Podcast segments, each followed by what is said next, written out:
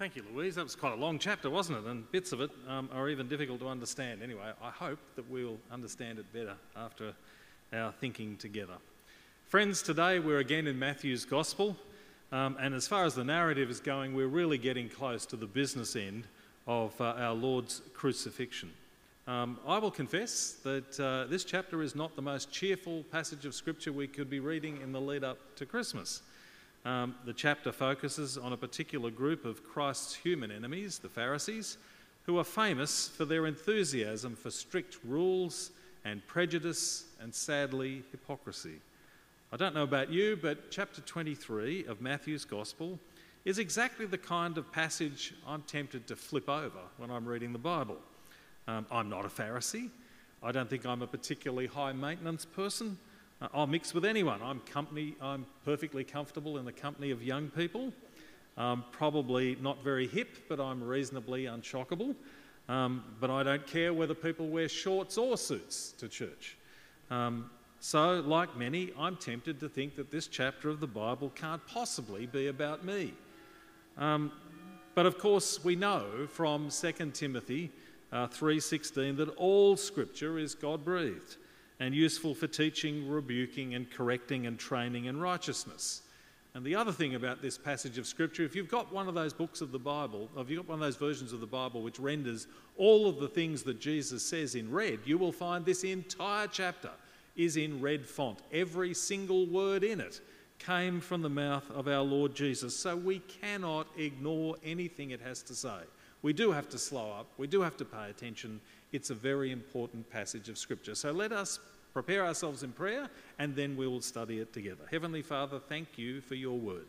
We pray that your Holy Spirit might dwell in us and help us as we study your word this morning and bring us to a greater knowledge of Christ Jesus and more enthusiasm in serving him. In Jesus' name, amen. Now, a little background. A lot of this chapter is about a bunch of people called the Pharisees.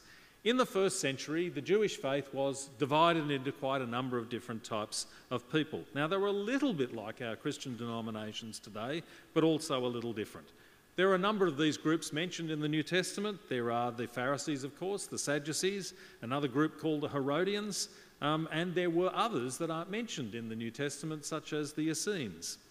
It would be a bit of a mistake to think that, like us, where we sign up as either Catholics or Protestants or Baptists or Pentecostals and you stay that way and mix only with those bunch of people, it seemed that these were more schools of thought within Judaism, and any congregation of Jews could have had any number of these people among them.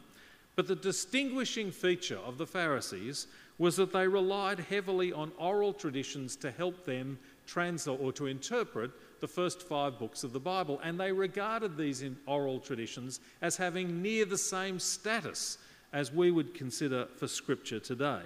And this particular chapter contains a number of religious practices which they established and interpreted for people, such as tithing, and there's another reference to wearing tassels and using things called phylacteries and so on of that nature. We'll study a couple of those, but they were religious practices which they had a lot to say, and they were very strict about these rules. Now, the other thing about the Pharisees, that unlike the Sadducees, who were sort of aristocratic and got on with all the high families in Israel, the Pharisees were a little bit more blue-collar, and that did make them much more popular, and they were common among the populace of Judaism in first-century Israel. The Pharisees, however, rejected Jesus because he did not bring to them the one thing they refused to believe in, the need to be forgiven of sin. They thought they were working their way by being good, and they really didn't recognise the need to be forgiven. Now, as a congregation of people who are saved by grace, many of us probably don't think of ourselves as the full-on Pharisee, so we'd wonder what we'd have to learn from this chapter of the Bible. But my friends, this chapter of the Bible describes a number of features of Pharisaism which can inhabit our Christian faith today. So I'm going to look at 6 different characteristics of the Pharisees during our study this morning, and what we need to do is see whether or not these exist in our lives and work out what we should do about them. Now, the first thing about the Pharisees is they knew what to say, but they did not do what they said.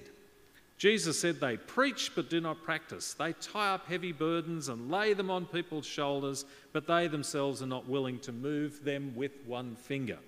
They hypocritically lectured others about what was right and what was wrong, but they behaved badly themselves. So for us, reading them, we need to apply this challenge to our own lives. We need to look whether there is a difference between what we tell people is right and wrong and whether we do that in our lives. And if there's a difference between the two, we cannot tolerate that difference 1 second.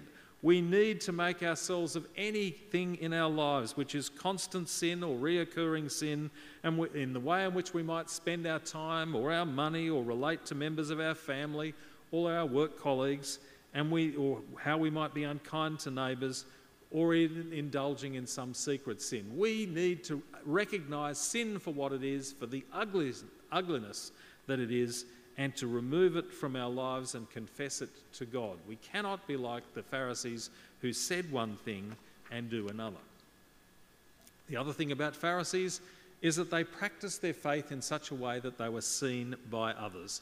Jesus said of them, "All their deeds are done for men to see." These were people who practiced their faith and showed it off in public.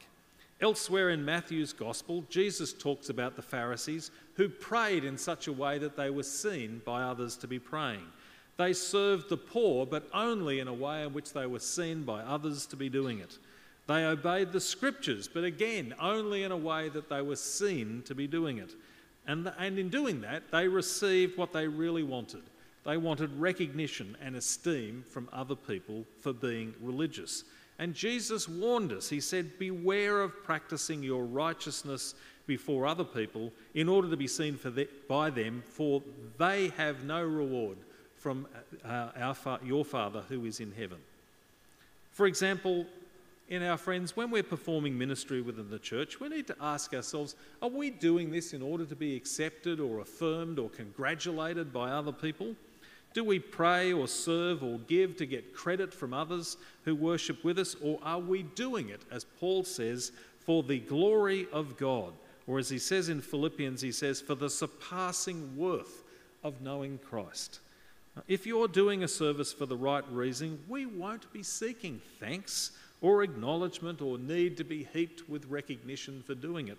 Of course, my friends, it's a good thing that we do that to each other. Please don't let me discourage you from thanking each other. We should be thankful people.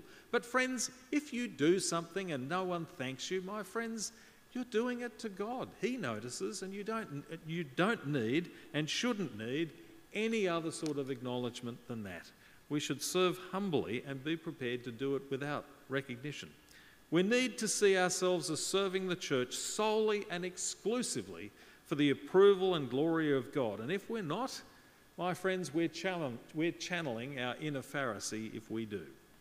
Do we attend church because we think it's the right thing to do, or are we coming here to encourage others to do the same? Friends, it's easy to be bored or offended when people don't live up to our expectations at church, when the sermon, maybe like this one, is a bit boring, or the songs played aren't necessarily to our taste, or our personal favourites, or the catering that we have after church mightn't live up to whatever we like. Friends, that's not what we're here for. We are here to encourage each other, and we should be about doing that regardless of whether it meets what we see as our standard of perfection. As I said, otherwise we're channeling what the Pharisees did. Pharisees are also people who They keep people from Christ's grace. Jesus made a very heavy criticism of the Pharisees in verses 13 to 15. He said, "You shut the kingdom of heaven in people's faces." Friends, may we never do that. But friends, when we give the impression that being a Christian is more about doing the right thing and being seen to do the right thing and then being blessed by God for doing it, we are taking people away from the message of the gospel of grace. There are people who like to parade their brilliant children, their amazing possessions, their superior skills as something they've been inspired by God to get. And friends, that is not what we are meant to be doing as Christians. Those things may come to us if that's God's grace to do it. But friends, what we need to be seen as humble people who are blessed by God and encourage other people to do the same. Friends, Jesus called the idea of recruiting people to doing the right thing as recruiting people to hell. That's how seriously he regarded it. We need to be living in such a way that the people who look at us are amazed by grace, not amazed by our conduct and behaviour. We need to practice humility in everything that we do. We need to live in a way that people's eyes are widened to God, not focused on us. Friends, another thing that Pharisees did is they added their convictions and their personal preferences and tastes to the traditions of the Word of God. As Jesus said, he said, they tie up heavy and cumbersome loads and put them on other people's shoulders, but they're not willing to do them themselves. And he says, as one illustration, they make their phylacteries wide and the tassels of their garments long. And those of us in the 21st century are probably wondering, what on earth are phylacteries and tassels and why are they important? So friends, I've got a picture to show you that shows you what phylacteries are. And my friend Andrew will probably put it up in just a second. There we are. Here's a picture of two Jewish guys wearing phylacteries. Now, the first thing I need to tell you, if you have some Jewish friends, and you say, I discovered what phylacteries are, friends, they don't call them this, they call them tefillin. But because the Bible was written in Greek, it comes into our New Testament as phylacteries. But anyway, they're the same thing. They're leather ropes that have got little boxes on the end of them, and in the box, it's got a passage of Scripture. The usual passage of Scripture is from Deuteronomy 8, which it says, Hear, O Israel, the Lord your God is one. And then it talks about the Word of God, and then it says, Tie them as symbols on your hands, bind them on your foreheads. So that's literally what they do. They tie up God's word and stick it so that it lands on their bicep and it points to their heart, and the other one is on the top of their head. But friends, they're missing the point. Sure, this is a great way to illustrate it, but friends, they're kind of missing the point. When Moses said, tie them, write them in your hearts, he meant absorb them so that they become second nature, and they miss the point.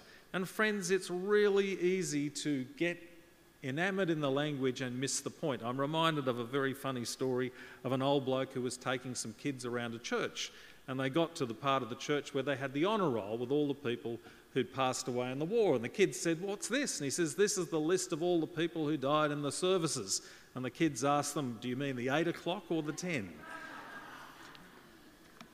But in any event, we need to be careful that we're actually invoking what the Word of God means and getting the point, not missing the point by empty ritual like this. Now, it's always healthy for us and for churches to do a bit of a spring clean of our practices or programs to make sure that we're not building and exhausting people with unfruitful structures that miss the point of our actual mission. We don't gather here to create music, and we're not here to generate big crowds or socialise or collect money or attend meetings or do charity work or perform great rituals or even entertain friends. We are here specifically to give glory to God in the middle of our community and to see that He is worshipped. We're here to promote and equip the spread of the gospel amongst each other and in the rest of the world. And we are here to encourage each other to stay strong in the faith. Everything we do should be focused on that. Our resources are precious. They are scarce, and we need to make sure that we're not burdening our weaker brothers and sisters with practices and structures that burden them or burn them out. I'm not going to list any. I hope St. John's doesn't have them, but it is a healthy thought to make sure that we're doing things for the right reason, not doing it because we've always done it that way. Number 5, Pharisees lack love for people in need. Unfortunately, the Pharisees missed really important things. These people were so careful in their religious practice, they would go through their pantries and count the amount of spices they had, like dill and cumin and stuff like that, and they would tithe, make sure they gave 10% of that, but miss the whole point of gathering this stuff up. The money for the Lord was to make sure that the message of God spread and to help people in need. They looked for every conceivable reason not to help the poor, we're told in the New Testament. They looked down on Jesus because he sat with sinners instead of having compassion on people who needed God. They despised Jesus for healing a man's withered hand instead of wanting to see that man healed. They cursed Jesus for casting a demon out on another man instead of rejoicing that he was finally clear. Pharisees found every way to leverage the law, as we're told in the parable of the Good Samaritan, to literally walk the long way around a dying man in the middle of the road right in front of them. Friends, genuine followers of Christ have died themselves, and we are meant to live for the needs and interests of others, whoever God places in our path. A genuine Christian is one who cares for the poor and who cares for the lost. And if you aren't, again, we're channeling our inner Pharisee if we are just here for our own good. Finally, Pharisees cover sin instead of confessing and repenting. Jesus said to them, he said, "You clean the outside of the cup and the plate, but inside you're full of greed and self-indulgence. You blind Pharisee, first clean the inside of the cup and the plate, and then the outside may be clean. You are like whitewashed tombs." This is an amazing illustration. He describes a graveyard which looks clean and polished on the outside, but inside it's full of yucky things like dead bodies and bones. And that's what they were like in being hypocrites. They looked great to other people, but to God he could see the depth of their wickedness. Now, I don't know how you manage the need to display this kind of humility, but for myself, I make a point where I can, when I'm dealing with my brothers and sisters in things like our small group, and our small group members will tell you that I do this, I make sure that people understand that I am not some paragon of virtue. I struggle with sin too. I would not want any of you to leave here this morning thinking that I don't sometimes cover up the truth to protect myself, that I'm sometimes greedy and self-indulgent, that I can be insensitive or rude or lazy, just ask my wife, or indisciplined or not diligent in undertaking prayer and Bible study. I am beset by all of those problems. But guess what? I'm standing in the middle of a bunch of friends who are just like me, and if you don't think you are, you're being a Pharisee.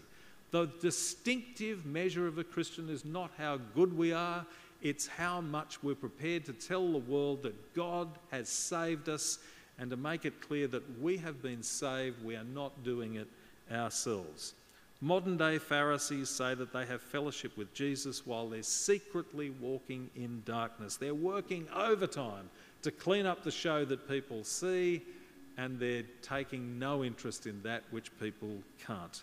Lovers of Jesus are distinguished by their willingness to confess sin, knowing that he is faithful and just to forgive us our sins and to cleanse us from all unrighteousness. So the mark of the Christian isn't how good you are, it's how much you're on your knees confessing your sin and being prepared to say, I'm in that too, and if it wasn't for Jesus, I would be worse. In closing, we need to ask ourselves, are we quietly Pharisees in the making? Do we recognise any of the traits I've been talking about in ourselves? I do, and I do constantly. And if we begin to see a sense of disconnect between what our head is telling us we should do and what we're actually doing in our life, we need to make sure that we don't tolerate. And we don't need more information, friends. This is not something that you'll solve by Googling more or taking more classes or getting more information. Good, that is. The Bible encourages us to have that knowledge. But friends, as important as knowledge is, it is not the key to reviving our hearts. God is. It's knowing doesn't open our eyes and ears, it's God who opens them. God must drag whatever each of us knows about him into our hearts and make it real in our lives. The Apostle Paul prayed for Christians in this way. He said, I do not seek to give thanks to you and remember you in my prayers, that the God of our Lord Jesus Christ, the Father of glory, may give you the spirit of wisdom, of revelation in the knowledge of him, having the eyes of your hearts enlightened. Friends, Paul prayed for Christians to be made great by God, and we need to be in that. He didn't say neglect information and knowledge, but he wants us to understand that the way to having a satisfying, abundant Christian life is letting God do it and rely on him for doing so. And if we do that, we will not be channeling our inner Pharisee. So, my friends, I hope that was a helpful list to you. It was for me as I compiled it, and I hope that it blesses you in your life, and it's been a pleasure to share it with you this morning. May you all be blessed. Thanks.